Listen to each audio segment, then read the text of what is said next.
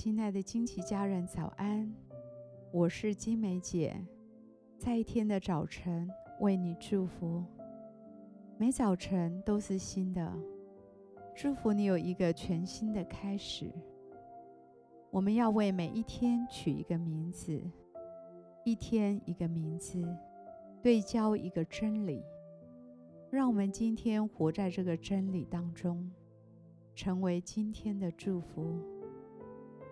我们为今天取名为“选择受管教，而不是悔恨”。箴言二十五章二十八节：人不制服自己的心，好像毁坏的诚意，没有墙垣。想想你目前的教会生活、属灵生活、物质生活、财务生活，或者是家庭生活，再想想你期望他们是什么样子，两者有什么差距呢？当我们的外在与我们的内在不匹配时，也存在着同样的差距。听到和行道之间的差距，也是受管教和悔恨之间的差距。有时圣灵会来显明我们里外的差距。我们是否有能听的耳？是否有颗受教的心？还是我们总是要继续逃避？继续找借口，说一套做一套，我们的生命将停滞不前。我祝福你，有一颗受教的心，敏锐的灵。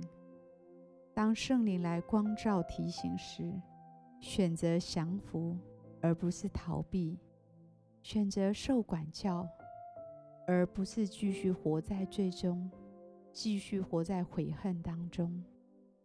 我祝福你，在情感上、情绪上，愿意受修剪、受管教，而不要放任自己的情感跟情绪，而是能够降服在圣灵的约束，活在圣洁当中。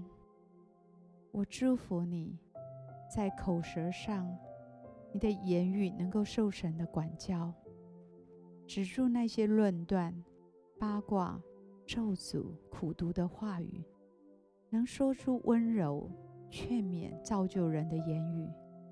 今天，我以耶稣的名祝福你，选择受管教，而不是悔恨。